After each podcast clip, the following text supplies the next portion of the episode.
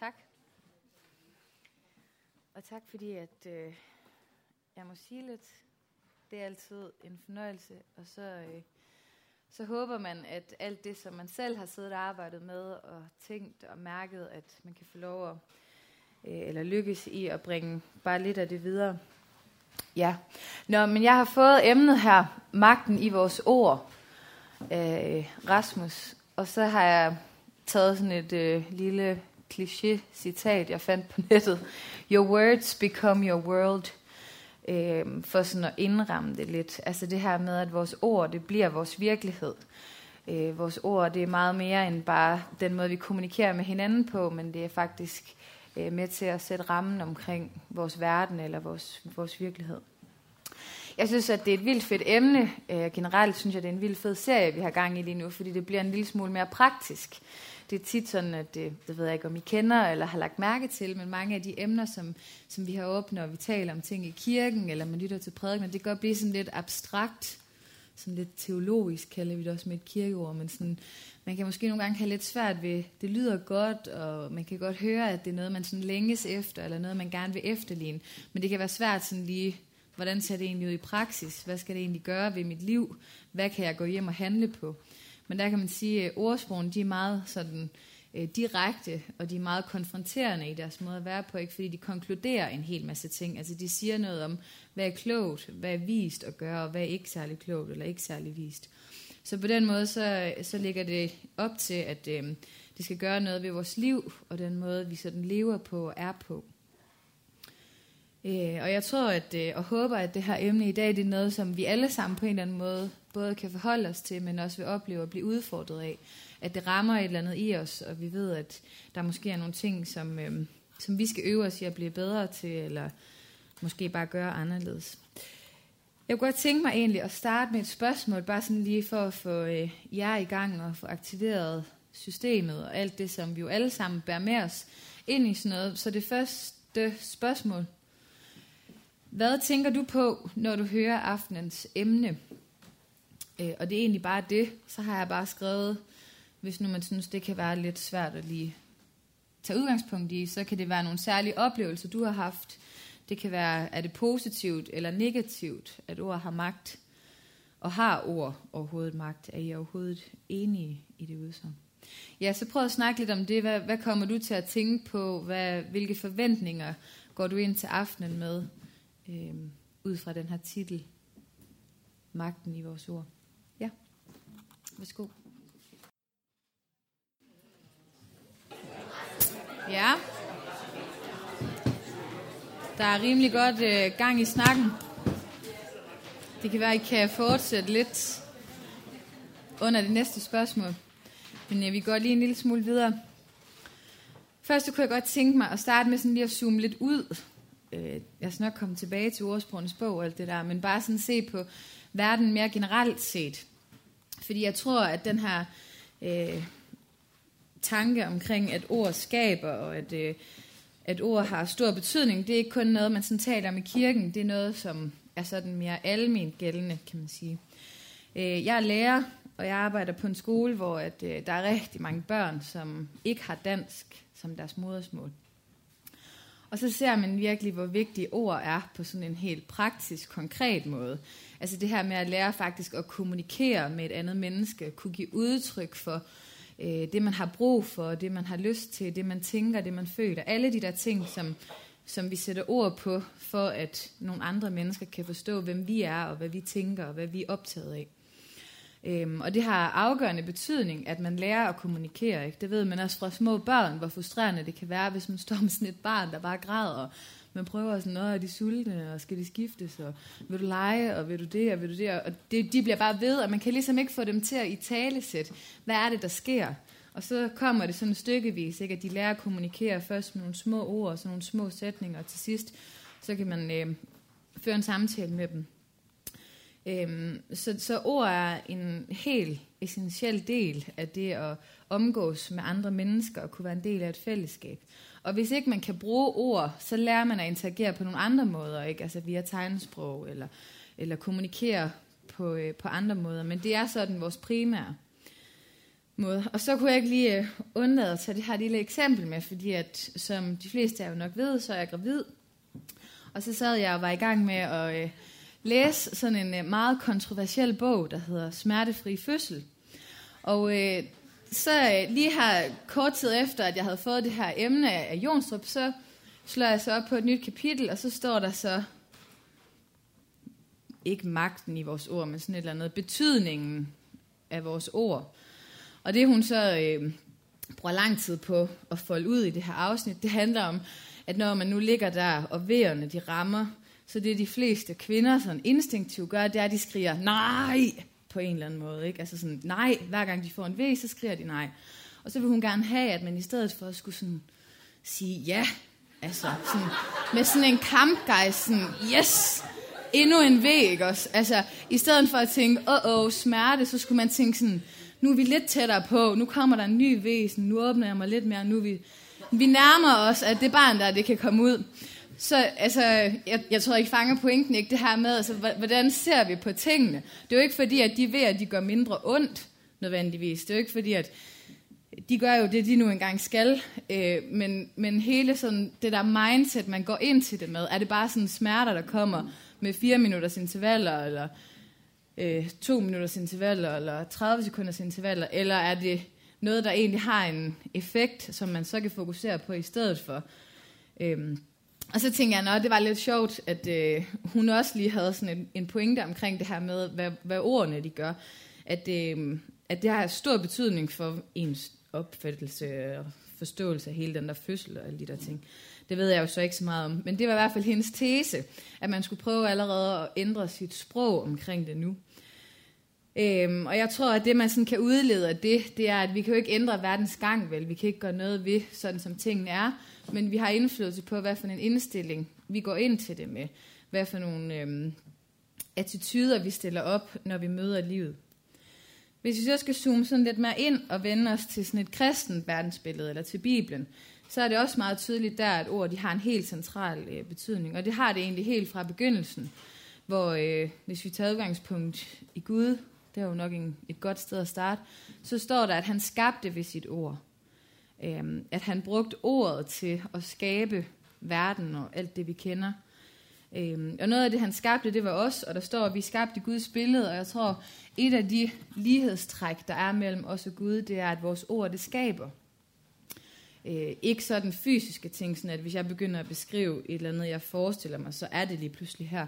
Men jeg kan skabe billeder for jeres sådan indre øje, eller jeg kan skabe stemninger, man kan skabe, man kan bygge ting op, og man kan bryde ting ned i den måde, som øh, man taler på. Øhm, og man ved det også sådan helt fra små børn, hvor vigtigt det er. I kan selv sidde og tænke tilbage på jeres opvækst, hvad for nogle ord, der er blevet talt over jer, men hvor vigtigt det er, at man får øh, anerkendt og bygget op og øh, ligesom skabt et solidt fundament for et menneske at stå på. At der er nogen, der har i talesat de positive ting. At der er nogen, der selvfølgelig også har sat grænser, men at der er nogen, der har fortalt en, at man er god nok, at der er noget, man kan, at der er noget, man lykkes i. Ja. En, der hedder Grundtvig, han har engang sagt, ordet skaber det, det nævner. Og øh, hvad skaber du med dine ord? Hvad nævner du? Hvad er det, der kommer ud af din mund? Og hvordan bruger du dine ord? Og øh, det var godt, lige tænke mig, at I snakker lidt om. Nu, hvordan bruger du dine ord? Skaber du noget med dem overhovedet? Og er du bevidst om det? Er det noget, du tænker over? Sådan, hvordan jeg taler, det har faktisk betydning for de mennesker, som der er omkring mig? Eller er du mere sådan, det har jeg ikke lige tænkt over før. Så er det også fair nok at sige det. Men øhm, hvordan bruger du dine ord? Værsgo.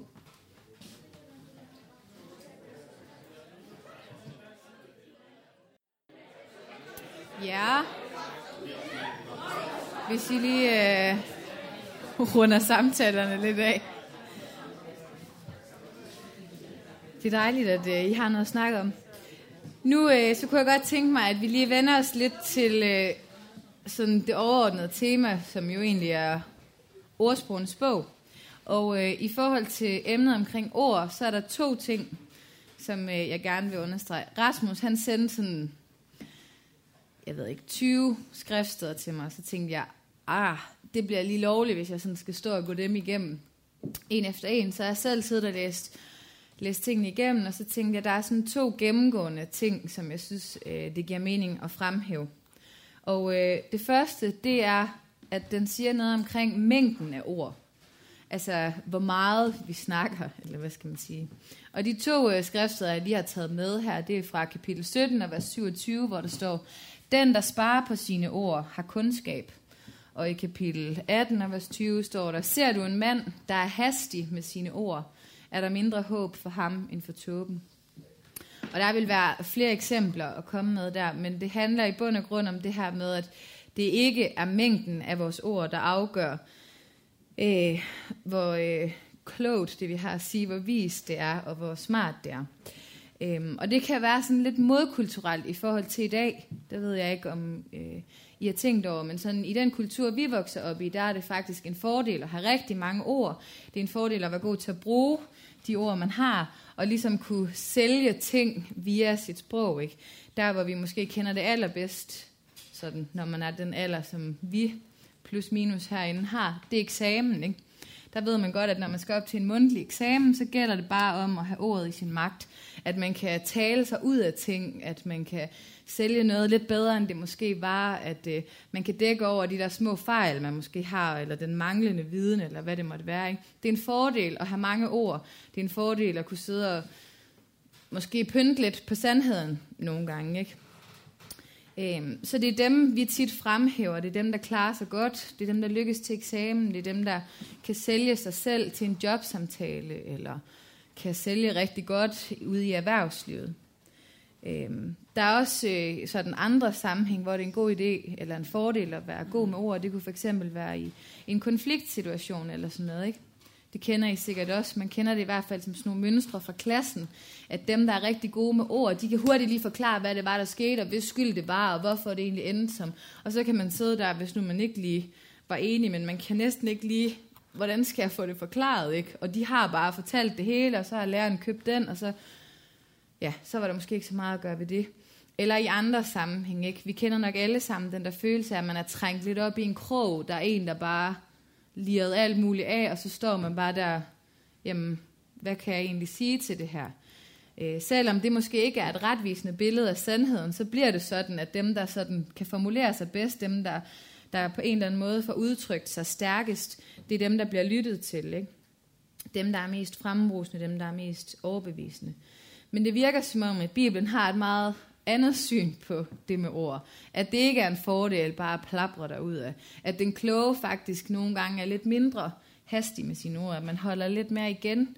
At man tænker lidt mere over tingene. At man mærker efter herinde. Og at man måske i virkeligheden bare er mere reel omkring tingene. Øhm, jeg tror også godt, I kender sådan nogle udtryk som, jeg fik det sidste ord. Eller, der fik jeg lukket munden på ham. Og det er jo sådan nogle sætninger, som man typisk vil bruge for sådan at vise, at man er sådan lidt overlegen, ikke? At man sådan, jeg vandt diskussionen, kan man måske også sige. Jeg har ligesom styr på det. Jeg fik lukket ham i, eller jeg fik det sidste ord. Og det bruger vi som sådan lidt et tegn på en sejr, ikke? At øh, der var noget uenighed her, men jeg fik det sidste ord. Så, så det var mig, der kom bedst ud af den samtale. Øh, men i virkeligheden, så tror jeg, at det er mere symptom på, at man har skabt afstand at vi har opnået en eller anden distance imellem hinanden. Så den der sejr er i hvert fald ikke en sejr på den lange bane. Det kan godt være, at jeg havde de bedste argumenter for et eller andet. Men mig og så det menneske har bevæget os væk fra hinanden. Ikke? Fordi egentlig skulle samtalen være noget, der fortsat. Vi er alle sammen skabt forskellige. Vi kan forskellige ting. Vi ser forskelligt på ting.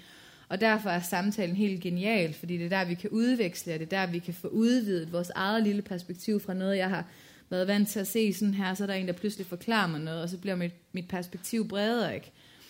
Øh, men når samtalen den stopper, når vi lukker munden på hinanden, når vi får det sidste ord, så er det faktisk lidt en forlitterklæring.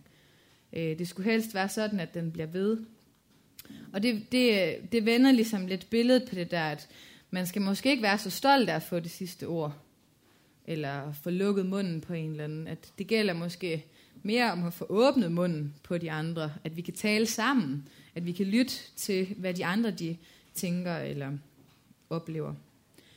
Øh, ja, så det er ikke meningen, at der sådan i samtaler og med vores ord skal være en vinder og en taber.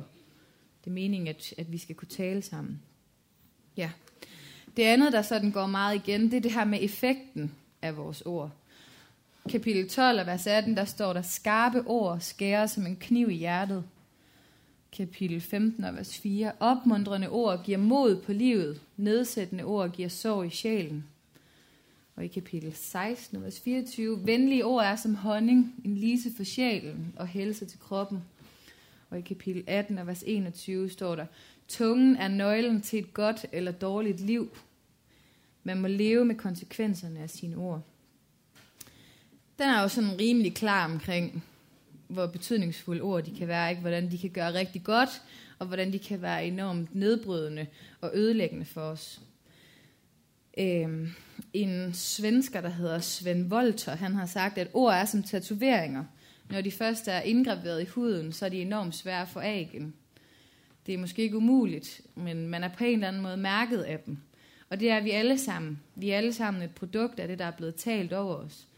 Den måde, vores forældre har talt til os og om os. Den måde, vores klassekammerater har talt til og om os. Den måde, lederne i kirken, har de set noget i mig, eller er jeg blevet overset? Den måde, mine lærere har været på, har de været anerkendende, eller har de ydmyget mig? Den måde, mine kammerater har været, den måde, min kæreste, hvis man har haft sådan en, den måde, de har behandlet mig. Og det sidder i os, ikke også? De ord, der er blevet talt over os. Sådan lidt som en tatovering. Den er ret svær at få fjernet igen, ikke? Og på en eller anden måde er man for evigt mærket af det. Og jeg tror, at vi alle sammen kender det, og vi kan alle sammen sidde nu måske og tænke på noget sådan, det har haft afgørende betydning for mig. Dengang hun sagde, jeg kan se, at du er god til det der. Der gjorde det noget i mig, og det har jeg sådan vendt tilbage til i mit liv. Eller min far har altid sagt, og så sidder det ligesom et eller andet sted i ens baghoved, ikke? at det har han altid sagt, og det tager man med sig ud i, i livet. Øhm, så det er ikke, fordi det kun kan være negativt. Det kan også være alle de der gode ting, der er blevet talt. Men måske særligt de negative mærker vi ikke. Også dem, der har siddet som en, som en kniv i hjertet. Det kan man virkelig mindes. De sår de ar, de er tydelige for os. Ikke? Ja. Og vi kender alle sammen det her. Altså, nogle af jer, de har, I har måske hørt om det her koncept, der hedder kærlighedssprog som man taler om, at det kan være sådan forskellige måder, man bedst opfatter kærlighed på. Og der er en af dem, som allerflest mennesker faktisk slår ud på, den hedder anerkendende ord. Og vi kender det jo typisk fra taler, øh, når der er nogen, vi sådan skal fejre, ikke? så holder folk en tale, hvor de roser og fortæller nogle ting om vedkommende. Vi kender det fra kærestebreve, hvor man skriver alt muligt sødt til en eller anden, man synes er sød. Vi kender det fra mm, ja, generelt breve, fødselsdagshilsen og alt muligt andet. Vi kender det fra de der Facebook-hylster, man finder en gang imellem, hvor der er nogen, der lægger et billede op, og så skriver de alt muligt pænt, øh, eller de, jeg gør det også selv, så skriver man alt muligt pænt om en eller anden, man synes, der skal hedres for et eller andet, de har gjort. Ikke? Og det gør bare noget ved os. Det, det er noget, vi på en eller anden måde bliver præget af, ikke? I større eller mindre grad.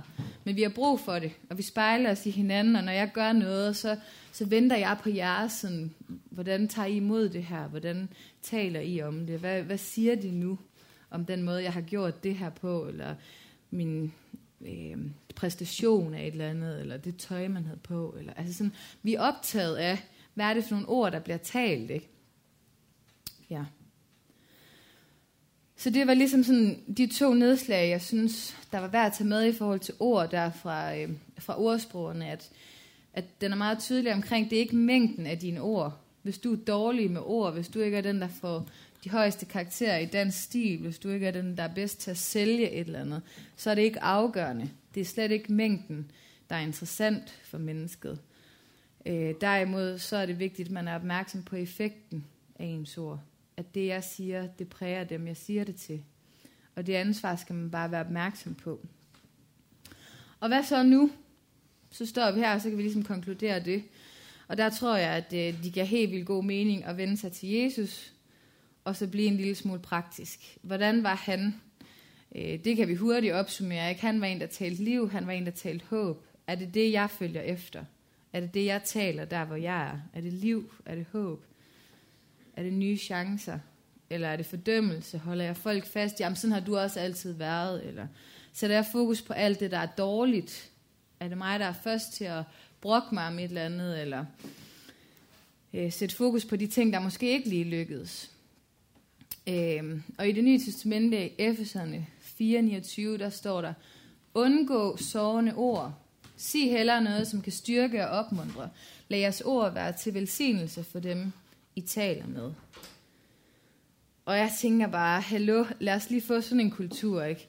Hvor fedt ville det ikke være, hvis at vi var kendte for, at her der blev der talt opmundrende, Her der blev der talt ord, som kunne styrke de andre. Man kommer ind, og vi har alle sammen alt muligt med, og vi har alle sammen alt muligt, vi oplever i hverdagen, hvor man tænker, uff, det er ikke lige så fedt det her, og det går op og ned, sådan er livet.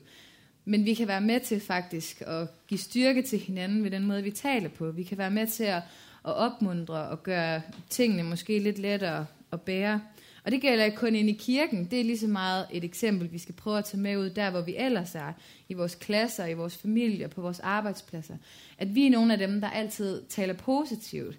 At vi er nogle af dem, der lægger mærke til de andre mennesker. Og lige siger sådan, hey, du ser godt ud i dag. Eller du gjorde det virkelig godt med det der i går.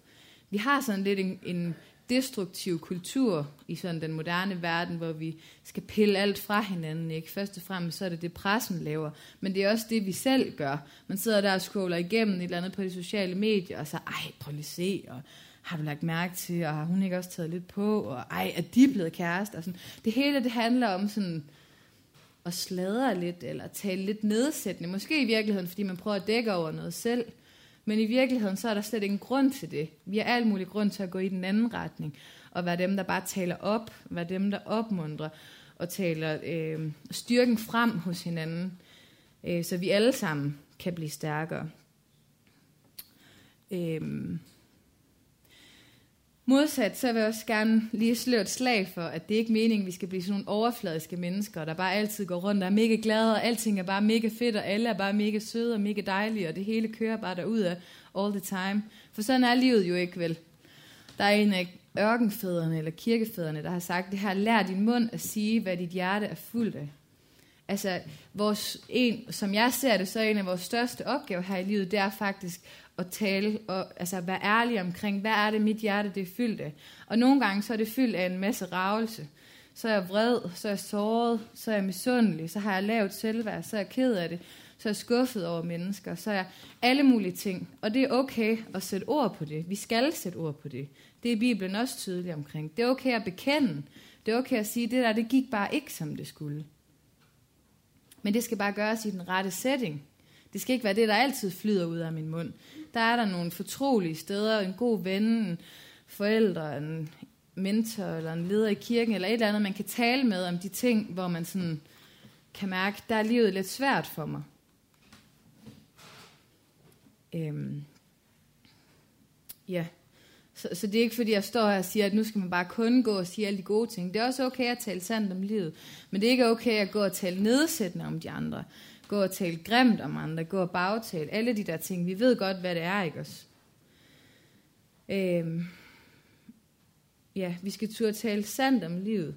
Fordi på den måde, så kan vi både dele alt det lykkelige, så kan vi dele alt det, vi glæder os over, alt det, der, alt det som, som jeg er glad for, det kan jeg dele med jer, og vi kan sammen glædes over det. Men modsat, så kan man også få lov til at bære byrderne sammen med nogen, når livet er svært, og tingene de ikke lige kører, øh, som det skal. Ja så vil jeg bare gerne slutte af med det her, Lukas 6:45, hvor der står, et godt menneske henter gode ting frem fra sit hjertes gode forråd. Et ondt menneske henter onde ting frem fra sit hjertes onde forråd. For hvad hjertet er fuldt af, løber munden over med. Vi kender det godt, ikke også? Men det, som jeg er fyldt af herinde, det er det, mine ord, de på en eller anden måde giver udtryk for. Oftest i hvert fald. Så hvad er dit hjerte fyldt af? Hvad er det, du har samlet til forråd. Er det gode ting? Er det onde ting? Eller dårlige ting? Fordi det er det, der vil komme ud.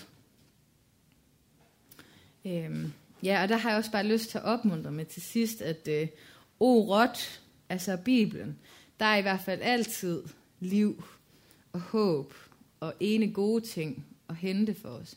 Og det må være det, vi fylder os af, uanset hvordan livets omstændigheder er, og de går op og ned, så må det være det, vi, bliver, vi fylder vores indre med, så det er det, jeg flyder over med.